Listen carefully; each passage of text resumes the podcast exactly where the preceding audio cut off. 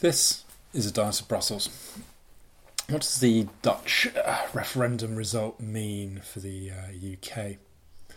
So uh, I'm recording this on Friday morning, so uh, Thursday morning rather, so the, the morning after the uh, results uh, started to come through. So we know at the moment that this vote, which was um, somewhat unusual vote in many ways, produced a very large uh, rejection of uh, the EU Ukraine uh, trade agreements, uh, association agreements uh, that had been signed two years ago.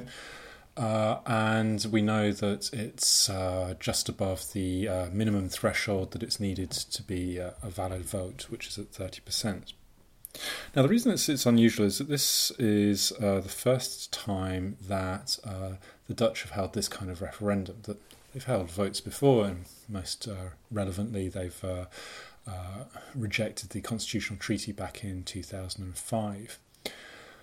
But they introduced a new provision uh, last year that allowed for citizens to submit a petition for an advisory vote on a particular piece of legislation.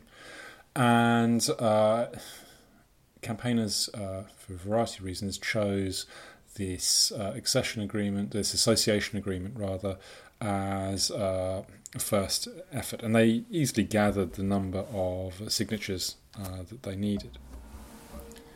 Now, uh, the complication here really is that what we have uh, now is a situation where uh, an agreement that's been ratified by all the other member states uh, and has been uh, approved already by the Dutch uh, Parliament uh, has now got into a position where it's in a, an effective limbo.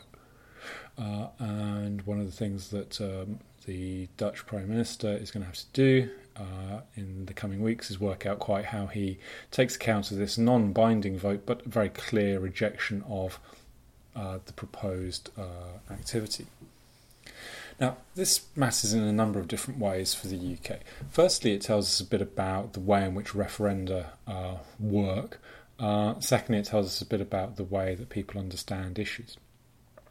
Um, in terms of the process side of things, uh, this vote really highlights the, the, the, complexity of unpicking what a referendum result and decision means. You know, is it that people have rejected this uh, agreement per se, or is it that they have uh, used the opportunity to uh, show their disapproval either of the EU more generally or of some aspect of the EU. You know, a lot of people uh, in the Netherlands were talking about this as being uh, trying to stop uh, enlargement or about uh, particular policy developments, all things which weren't actually in the uh, agreement text at all. Also, you see evidence that some people were motivated by disapproval either of the government or of politics more generally. Um, and certainly, we know that from 2005, uh, with that uh, constitutional treaty uh, vote, that, that the key motivator was not about the substance of the text; it was about the way in which people had not didn't feel that they had been involved in the process of uh, producing that text.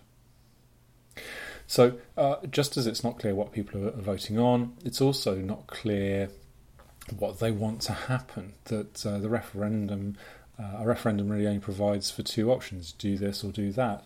It doesn't say, you know, we we don't want this to happen, or we want you to go away and renegotiate it, or that we need to change something. So uh, again, the the passing of uh, the result is is particularly problematic.